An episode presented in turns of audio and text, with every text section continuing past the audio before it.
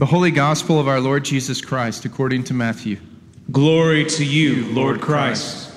The kingdom of heaven is like treasure hidden in a field, which a man found and covered up. Then, in his joy, he goes and sells all that he has and buys that field. Again, the kingdom of heaven is like a merchant in search of fine pearls, who, on finding one pearl of great value, went and sold all that he had and bought it. The gospel of the Lord. Praise, be to you, Lord Christ.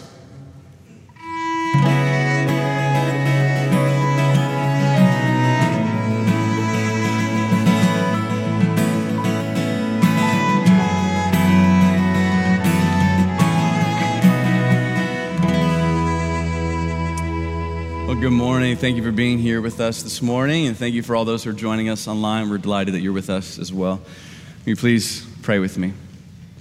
Father, we do ask now as we come to your word, we pray that the words of my mouth, the meditation of all of our hearts together would be pleasing, they would be acceptable in your sight.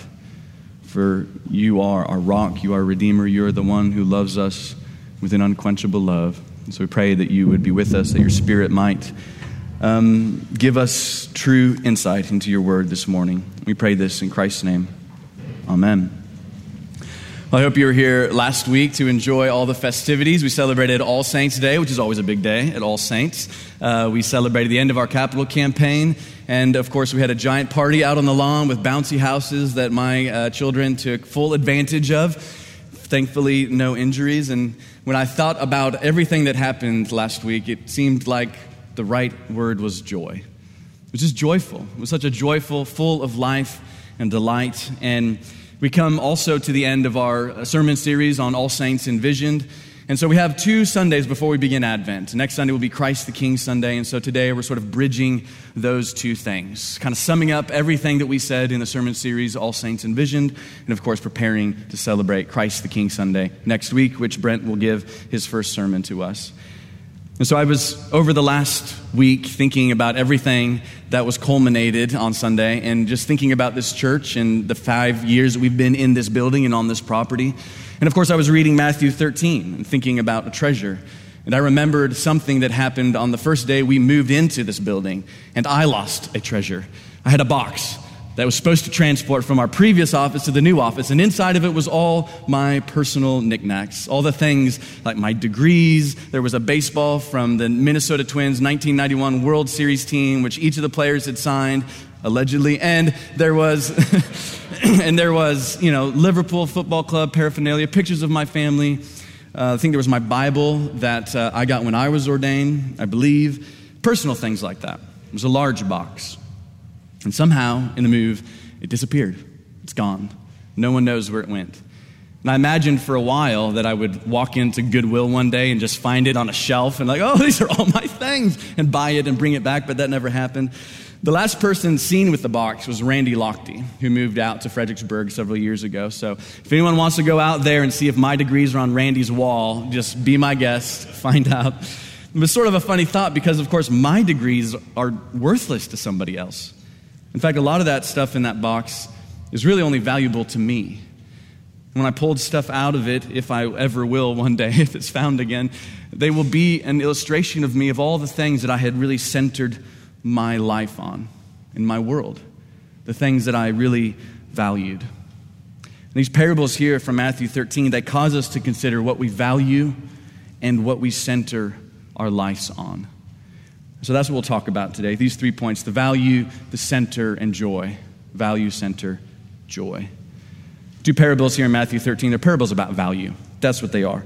They're both similes about the kingdom of heaven. The kingdom of heaven is like this, the kingdom of heaven is like this. The kingdom of heaven has something within it that is of inestimable value. That's what Jesus is saying. And when you find it, the treasure, the pearl, because of its value, you reorder and recenter your entire life. Some people are looking for it, like the merchant in the second parable here, looking for the idealized, perfect pearl, the pearl that is the definition of what pearlness is. And when they find it, they know they have it. Others are surprised when they encounter the treasure, like the man in the field. He wasn't particularly looking for this treasure. He was just walking along the field, going about his life, and suddenly there it was. But once he ran into it, he realized what he had found. So, for the one who seeks, or the one who is surprised. When the treasure is found, it provides a reordering and fundamental change for their lives. Notice what they both do they sell all that they had, all their old treasures, all their old assets, all the things that they used to value so much. They liquidate them all because the new treasure is worth everything. And that, Jesus says, is what the kingdom of heaven is like. It has a treasure within it that is of such worth, such supremacy, that all the old treasures, all the old assets of our life, the things that we value, begin to be radically revalued and they change. So, back to my box, or rather, your box. Imagine the box is yours. What's in it? What's in the box? What do you value? What gets your attention? What gets your repeated memories? What gets your future planning? What do you want everyone to know is in the box, like the degrees that you want to put on your wall? What do you actually keep back in the corner of the box that you don't want anyone to know about? In other words, the question is what have you centered your life on? This parable is telling us that there's a treasure in the kingdom of heaven of such worth that it will, that it actually must reorder everything within your box and become the very center, redefining all the values. So, what is this treasure in the field? What is this pearl of great price? Kids, who is it? What's the answer? Jesus. That's right. Good job. I have a word with the Sunday school teachers after this. Uh, I'm joking. But what it means is this it is Jesus. But this parable is saying that Jesus is not some quaint knick-knack that you can add to your box. The parable does not go like this. The kingdom of heaven is like a guy who's walking in a field and found a cool rock and put it in his pocket and then kept on walking.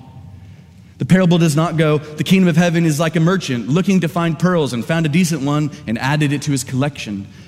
No, the parable says you either recognize his unlimited value and reorder your life around him, or you leave the field or you leave the marketplace. Why? Christianity believes that Jesus is of preeminent, supreme value because he is the very center of reality, the very center point of the world, of history. And he cannot be one of the things, he is the one thing, the center. And I know that's a strong claim. It feels all encompassing, and it is. But nowhere and at no point does the Bible ever back away from it. In fact, our Colossians reading from the New Testament, the Apostle Paul here insists upon this fact in Colossians chapter 1. And I know this is a very complex reading. Most of Paul's writing is complex.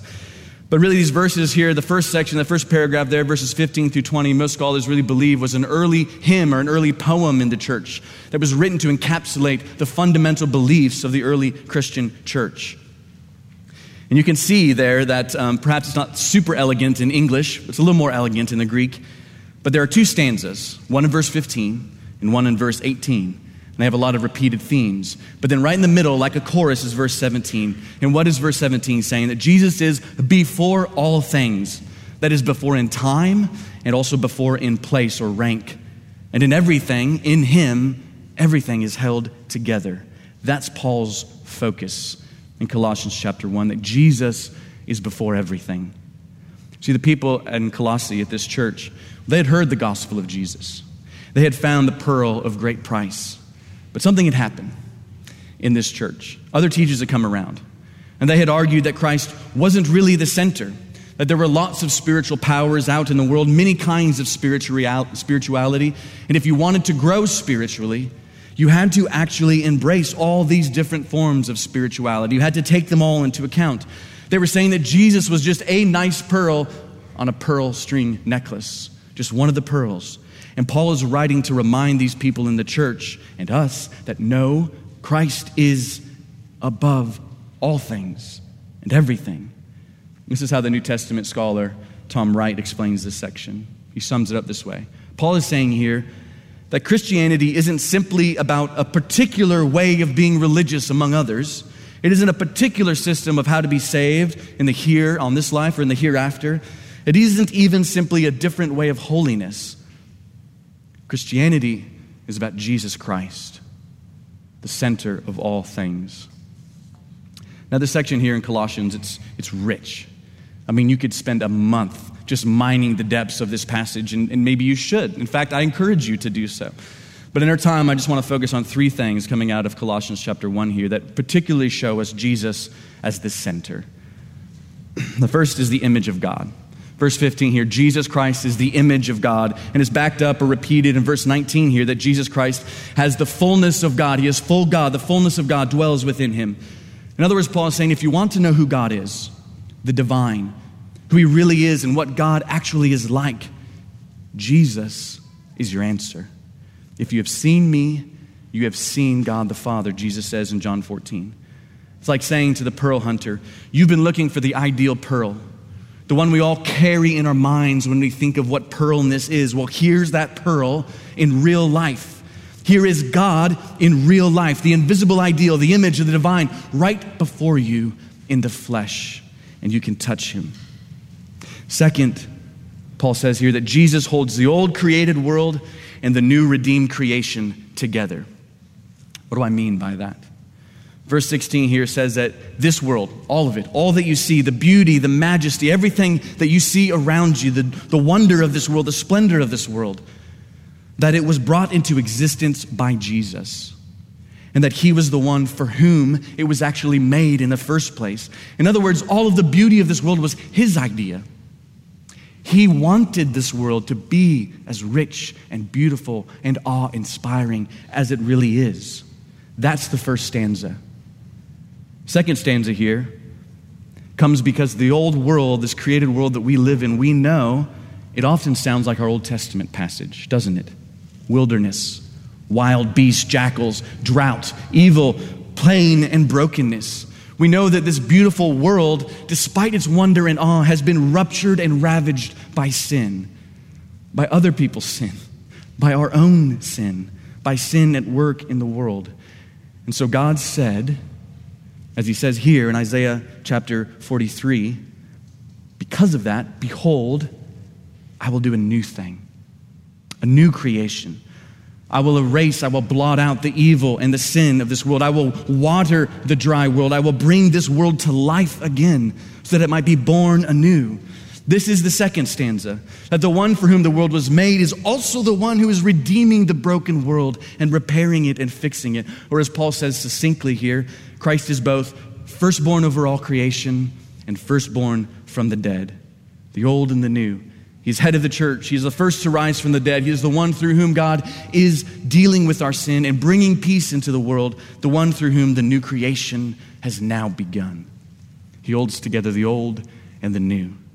And finally, this in verse 20 Jesus is reconciling everything, all the broken shards of this world of your life, of history. He's reconciling them in Himself. How? By the cross, making peace by the blood of His cross.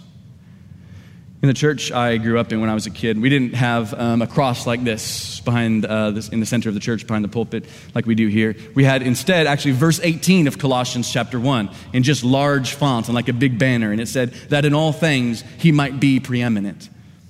But you see, that verse and this cross is the same message.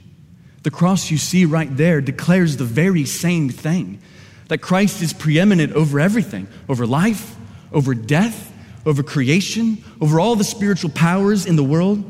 Because the cross is the reconciliation point between the old world and the new world.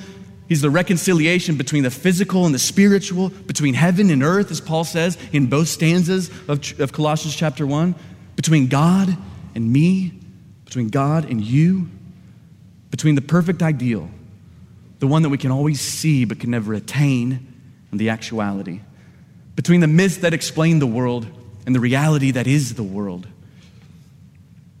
The cross is where all the paradoxes of the world are reconciled and realized. Because the cross and Jesus himself is the center of reality. He is where the divine and the human meet in him. And the cross was where one man was what human beings were always meant to be the ideal individual.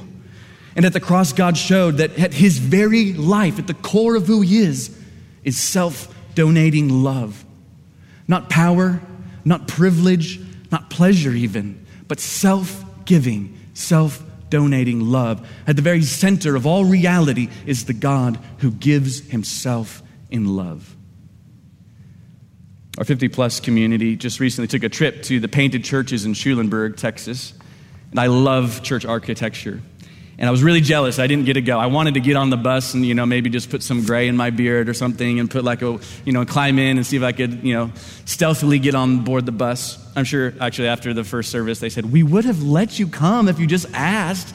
Said, well, but I love art, church architecture. Whenever I go to a new um, city or anywhere, I always like to find the old traditional churches. And if I can get in and walk around and look around, I do, and I love to. Because I think, especially traditional churches, they say everything that I just said, and they say what Colossians 1 says through architecture. The whole church is laid out in the shape of what? The shape of a cross. And when you walk forward into church, you walk on the path of the cross. And when you come forward to take communion, when you receive the body and blood of Jesus, where do you receive it? At the very center of the cross of the church, at the place where heaven and earth are reconciled and met, in other words. Because that's where the cross, where X marks the spot, in other words. One of my favorite cathedrals is Chartres Cathedral in France. It's a beautiful cathedral. You know what they have right there in the middle of that place? They have a giant labyrinth. You know what labyrinth is? It's like a maze. And as you walk through this maze, it's like an illustration of walking through the ups and downs and ins and outs of life, the bewilderment of life, trying to get to the very core of what life is all about. And that labyrinth at that place in the church is saying at the core of what life is about, the very center of life and the very center of reality is this point, the cross itself, right here, right there. The churches in Schulenburg also have this. They have the ceilings that are painted like sky, bright blue with gold stars all in them. And often in churches, even here, we have like a clerestory where light shines in as if the heavens itself are coming down and they're meeting at this point, at the center, at the cross. Often there's a beautiful painting or a stained glass of Christ at this point, right over here, which is Christ ruling over all things in the heavens, called Christ Pantocrator, which just means ruling over all. In other words, all of that imagery is suggesting that at this point, Christ is ruling over all things, heaven and earth, because here at the cross, Christ reconciled heaven and earth, God and man, and us to one another. The center point of reality, the center point of history, the ideal to which we are all wanting and looking for is finally realized. The self giving love of God on the cross, binding a world together. And that's why in Matthew 13, in our parable, the man who's in the field and finds the, tr- the treasure in the field, he goes, he sells all that he has, and he buys it. He doesn't buy it with regret, he doesn't buy it as a risk. He buys it in joy, it says. Joy. Because he realizes, what I hope you realize, is that this treasure, this center of the world, is his. That all that Jesus did was for him, was for you. Was for you. Verse 21, Colossians chapter 1 says this And you, who were once alienated and hostile, doing evil deeds, who were basically an enemy of God, an enemy of reality, what Jesus has done is, is he has now reconciled you to him in his body through the cross, so that you are no longer an enemy. You are, in fact, being made holy and blameless and above reproach. In other words, all the broken shards are being put back together by Him and in Him. And that is good news. You see, Christians do not just see Christ as a good idea, as a great moral teacher, as a wonderful community to belong to, as a good option among other options. Now, Christians find Jesus beautiful. We take joy in him came across this story about a rock collector when I was doing research for this parable. And it's a guy named Roy Whetstine. which Whetstine, I think, is like a, you know, a flex on Whetstone, which I feel like is a pretty impressive last name for a rock collector. I mean, it's like he knows what his life is about, right? Well, he went to a rock show to buy um, some rocks. And of course, what else do you do at a rock show? Well, he's on his way. His boys give him both a $5. He's got $10. They say, buy a rock for us, Dad. She says, okay. He's at the rock show and he finds a Tupperware, you know, thing full of agates. Agates are like blue and red, kind of swirly looking rocks that are very common. I don't know, I'm not a rock collector, but that was in the box. And then in there was a giant potato shaped rock that was kind of ugly. So Roy asked this guy how much for that potato shaped rock. And the man said, No one wants to buy it. It's ugly. It's just in here with all these agates that are kind of pretty looking. And so just 10 bucks. So he took those two $5 from his sons, gave it to him, and took that home. You know what that potato looking rock was? It was the largest star sapphire in the world. It was 1,500 carats. Once it was cut open, it was worth not $10, but $10 million. And of course, they asked him, Well, Roy, what are you feeling? And of course, what do you think Roy's response was? He said, I'm, I'm overjoyed. I can barely contain myself. Of course, he was reeling in joy because he knew what he had found. We are in the field of the kingdom of heaven this morning. Here's Jesus, the center. He will not be added to your life as an addition, as something that you can add into your life. He is too much for that.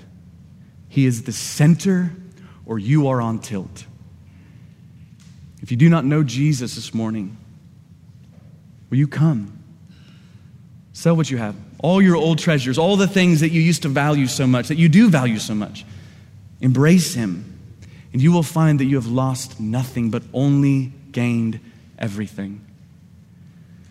And for you have traveled with Jesus for a long time, like me, ask yourself this question that I've been asking myself and been very convicted by actually this week. How much joy do I regularly take in Jesus? How much do I enjoy him? Have I been pushing Jesus out of the center of my box, moving him to the margins? Because you see, I believe that our joy in Jesus actually does correspond to us keeping centered on him. And if you find yourself lacking joy in Christ right now, let me suggest a few ways to recenter on Christ. Turn to the very beginning of your liturgies here, the very first page, and you'll notice there's an announcement. Advent begins Sunday, November 28th. Advent is nearly here. Advent is always the beginning of the Christian calendar, the beginning of the Christian year. And Advent is a time of preparation, a time of beginning again, a time of clearing the ground in expectation of what Christ will do in you and through you in your life in this coming year. So here's my encouragement engage with us, be here. We also have an Advent guide, as it's mentioned here, that will be available for you for home worship. Take it, use it, use it every day. And on Wednesdays, every week during Advent, for the four weeks of Advent, we'll have in the chapel on Wednesdays at noon a Eucharist service. Come, make time in your schedule, prioritize it, give your attention to it. For there is joy to be had at the center of all things where Christ is. He is the past and He is the future. He's the Alpha and the Omega. He is the truth speaking in love, in total love. He is the pearl of great price. He is the treasure hidden in the field. And if you gain Him, you have everything. Let's pray. Father, we do ask this morning that we might be hid within Christ that we might be united to Him who is the center of all things, that we might be remade again and again in His image, that as we hold on to Him, we might hold on to the very center of all reality. By your grace, I pray that you would enable that to happen. And pray this in Christ's name. Amen.